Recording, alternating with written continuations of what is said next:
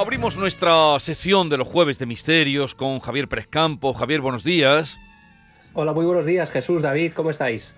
Muy bien, aquí deseando de escuchar la historia, porque yo he estado en Vélez Málaga, no me quiero adelantar, y nunca había escuchado esta historia, así que estoy deseando de que nos lo cuente. Hay tantas cosas que no hemos escuchado y que nos está descubriendo Javier Pérez Campos que por eso esperamos la llegada de- del jueves. Hoy nos va a hablar Javier de la Casa Cervantes, que es un inmueble de Vélez Málaga, construido a mediados del siglo XVI, que esconde multitud de secretos. Allí nació Fray Alonso de León, el que fue obispo de Málaga y supuesto hijo ilegítimo de Felipe IV.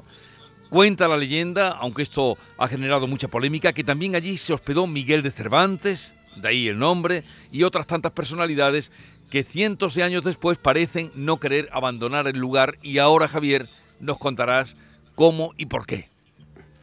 Bueno, estamos en unos días de lluvia, días perfectos, ¿no? Para contar estas historias, para, para buscar un poco el calor, juntarnos un poco eh, y casi alrededor de una hoguera explicar estas historias.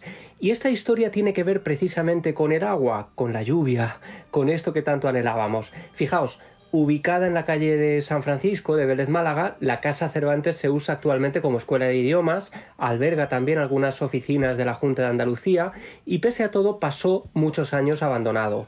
Eh, fue en el año 1985 cuando empiezan las obras de rehabilitación para incluir una nueva planta en el edificio, modificar el patio eh, y reforzar un poco la estructura de un pozo que es fundamental para la historia de esta casa. Un pozo que se encuentra nada más entrar a mano izquierda. Claro, hablamos ya de obras. Los oyentes habituales de esta sección ya saben que cuando hablamos de obras de rehabilitación de un edificio antiguo, ese remover cimientos, remover tierra, a veces remover de huesos, genera que empiecen a ocurrir cosas extrañas. Ya tras las obras se empieza a hablar de fenómenos extraños, pero la voz de alarma salta en el año 1994, cuando los empleados de la limpieza de Vélez Málaga eh, deciden emprender una huelga para pedir mejores condiciones laborales. ¿Y cómo lo hacen? Pues deciden encerrarse precisamente en la Casa Cervantes. Son las 9 de la noche, imaginaos, oscuridad ya absoluta, un reducido grupo de trabajadores se encuentra en una de las aulas de la primera planta del edificio, de esa planta nueva que se construyó en el 85, se asoma a la ventana uno de los trabajadores para fumar un cigarro, una ventana que da al patio donde se encuentra ese pozo, y en un momento dado empieza a escuchar un sonido muy peculiar. Es el sonido de ropa mojada que parece arrastrarse por el suelo. Mm, se queda un poco sorprendido, allí no hay nadie, va buscando, no ve nada, pero unos minutos más tarde, cuando vuelve a escuchar ese sonido con absoluta claridad, fija la vista cerca de una columna de ese patio y entonces ve una figura muy alta que parece ser un hombre de gran envergadura. Um, intenta fijar en el rostro para distinguir si se trata de algún compañero que ha podido llegar tarde, a pesar de que la puerta estaba completamente cerrada, la de entrada, y entonces se da cuenta de que ese hombre no tiene rostro. Hay un negro, un color negro muy peculiar, donde deberían estar sus rasgos faciales. Um, asustado, llama a todos sus compañeros, miran por la ventana, el hombre ya no está, bajan rápidamente al patio, allí no hay ni rastro de este personaje, y no contentos con esto llaman a la policía para que haga un registro por el edificio para buscar si alguien se ha podido colar y podría estar escondido gastando algún tipo de broma, pero no encuentran a nadie. Bueno, pues desde ese momento eh, son muchos los trabajadores que han visto a esta figura de ambulante por la zona, que han escuchado ese sonido de arrastrar mojado, como algo muy mojado, siempre muy cerca de ese pozo, y como ya estaréis imaginando, eh, el pozo de la Casa Cervantes tiene una historia trágica a sus espaldas. Fijaos, hace 200 años, en la Casa Cervantes, entonces un lugar de hospedaje, apareció un hombre de negocios que no tenía nada que ver con la zona, en, está allí hospedado en este lugar, una tarde baja al pozo a coger agua, se inclina demasiado, resbala y cae a ese lugar boca abajo. Cuentan que debido a la estrechez del pozo, es un pozo muy estrecho, este hombre no consigue darse la vuelta y termina muriendo ahogado de una forma, imaginamos, absolutamente agónica. Em, fue muy difícil extraer el cadáver de este hombre y cuando lo consiguen, con el cadáver ya semirrígido, tumbado en el suelo, dice que por allí pasan varias personas que observan con estupor el rostro de la víctima, del muerto, porque tiene un rostro de terror, de horror absoluto, de agonía. ¿Y qué hacen? Para evitar que nadie vea ese rostro de angustia, le ponen un paño de color negro en la cara para intentar tapar esa expresión de horror. Hmm. Y como nadie reclama el cuerpo, pues es trasladado al cementerio de Vélez Málaga, donde lo entierran sin, mucho sin mucha floritura y donde le dejan el mismo paño sobre el rostro para que nadie pudiera ver esa cara de agonía. Esto ya nos hace entender por qué muchas personas han visto ¿no? a esa figura deambulando cerca del pozo con el rostro completamente oscuro.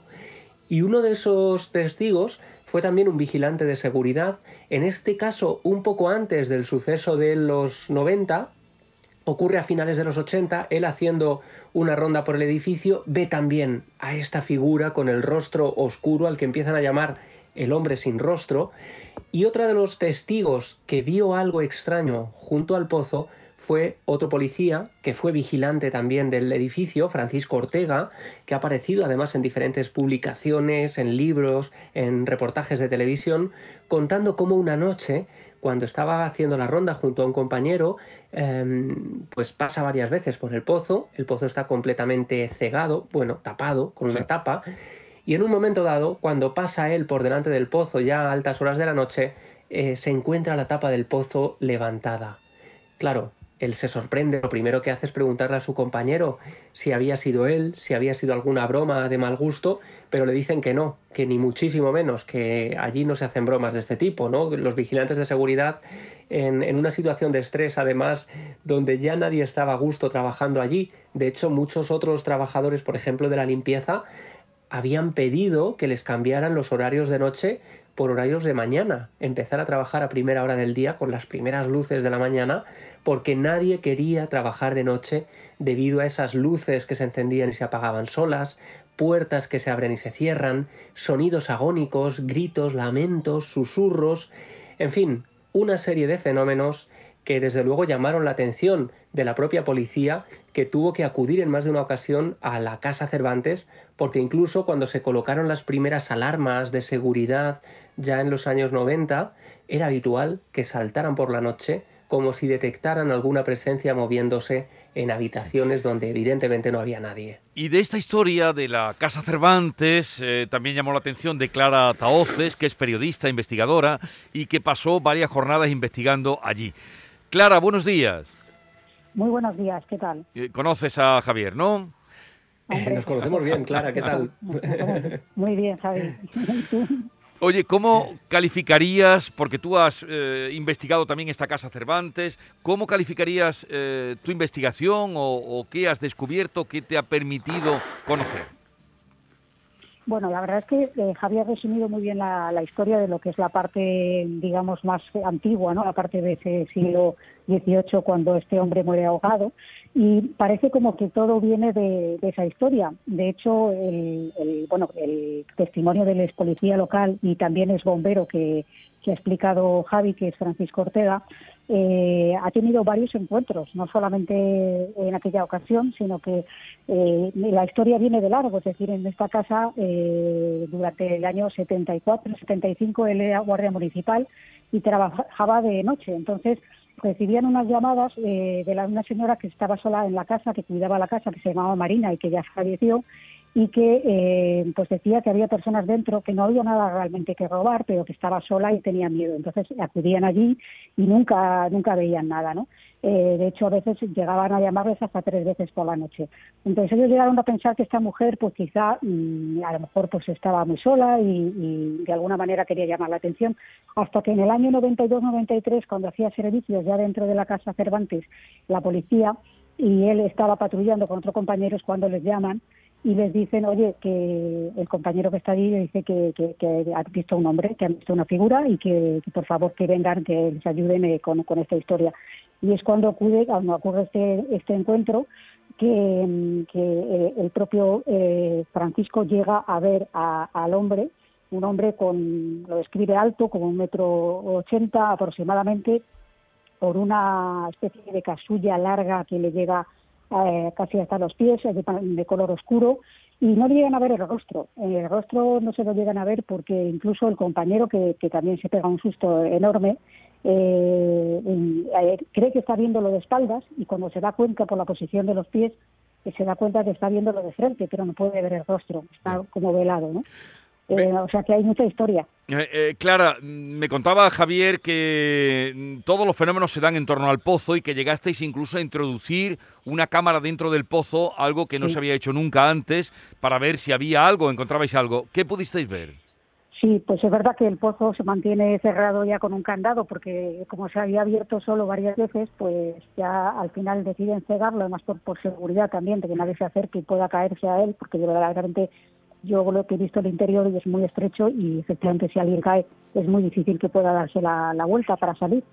Entonces, eh, con la ayuda de Luis Uriarte, que es un tecnólogo que nos acompaña tanto a Javi como a mí, como a varios compañeros de Cuarto Milenio, a, pues a las investigaciones, trajo una cámara acuática que es 360 eh, y entonces pudimos otear lo que era dentro del pozo, lo que había, lo que nunca se había hecho, ¿no? Y ahí podemos observar una, serie de, pues, bueno, de cosas normales, de piedras, cosas naturales que tiene que haber en un pozo, pero había una pieza que nos llamó la atención por su forma y que eh, nos acompañaba también eh, el doctor Pertierra, que, que bueno, pues eh, analizándolo desde, digamos, desde el, el, ángulo de la cámara, ya que no pudimos extraer la pieza, tenía pinta de ser un hueso. Lo que pasa que mm. nunca pudimos comprobarlo porque no hemos tenido acceso posteriormente al pozo habría que había que vaciarlo para poder bajar al pozo y poder sacar esa, esa pieza y comprobar realmente si se trata de un, de un hueso o no. Mm. La forma, desde luego, parecía de, un fémur, ¿no? Y curiosamente, pues bueno, realizamos el aislamiento, ya que todo tenía que ver en torno al, pozo, eh, un aislamiento con el policía, con el policía, con Francisco Ortega, eh, al que se le colocó un polígrafo para detectar sus constantes y ver si realmente se, alteraba. Esta persona pues eh, todavía se emocionaba cuando recordaba eh, la historia que, había vivido allí, y, pero no notó nada, no se escuchó nada aparentemente, y sin embargo yo dejé una grabadora en el brocal del pozo y posteriormente pudimos ver que se habían grabado unas voces, alguna muy clara, eh, que tienen incluso un cierto eco, como si vinieran del fondo del pozo. No sé si, si las queréis escuchar. Sí, queremos, queremos, claro que sí, ¿verdad, Javier? Queremos escucharlas. Claro, hemos rescatado especialmente una de ellas que es muy clara. No vamos a decir nada de lo que cuenta esa voz obtenida por Clara Taoces al lado del pozo de Marras y, vamos a escucharla y que nos cuente ella luego, a ver qué, qué escuchan los oyentes.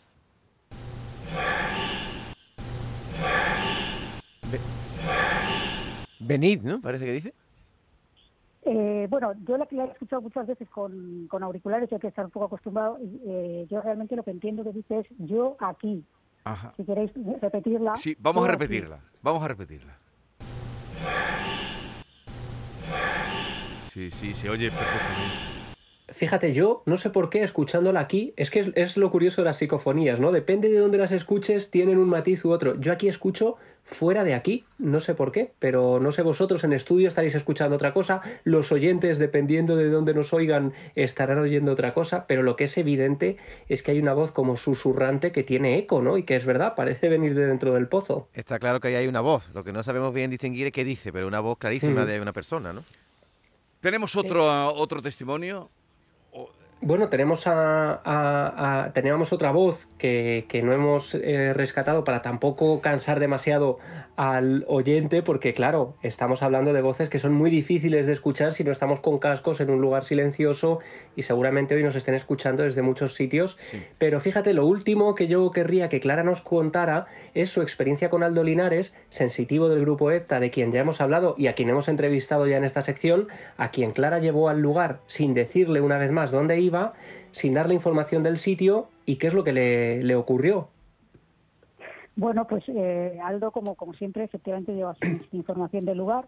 Además, el pozo, eh, hay que ver que no, está en un sitio, es decir, tú no entras, cuando entras en la, Casa Cervantes, el pozo no es que esté en medio del patio, que, suele suceder en muchos sitios, ¿no? Que, que tienen un lugar predominante y que a lo mejor es lo primero que te llama la atención porque ves que está en medio de un pozo. No, el pozo está en una esquina, escondido, lo tienen, como digo, tapado y además cerrado con, un candado y eh, tienen plantas encima de la, tapa, es decir, eh, está totalmente como medio escondido, como de adorno, con lo cual es difícil fijarse en ello, pero Aldo directamente eh, se va a ese punto y, nota como que él en ese lugar siente algo especial y ya es cuando nosotros le decimos que si quiere que abramos el pozo, ¿no? O sea, antes de eso él mm, se coloca en ese lugar y eh, percibe como, un punto, digamos, caliente. Eh, curiosamente, eh, coincidía efectivamente con el lugar donde habíamos estado haciendo el aislamiento. Pues vamos a escuchar una vez más esa psicofonía que nos traía Clara Taoces, grabada en la Casa Cervantes, que hoy ha sido la, la referencia, el misterio que nos ha acercado Javier.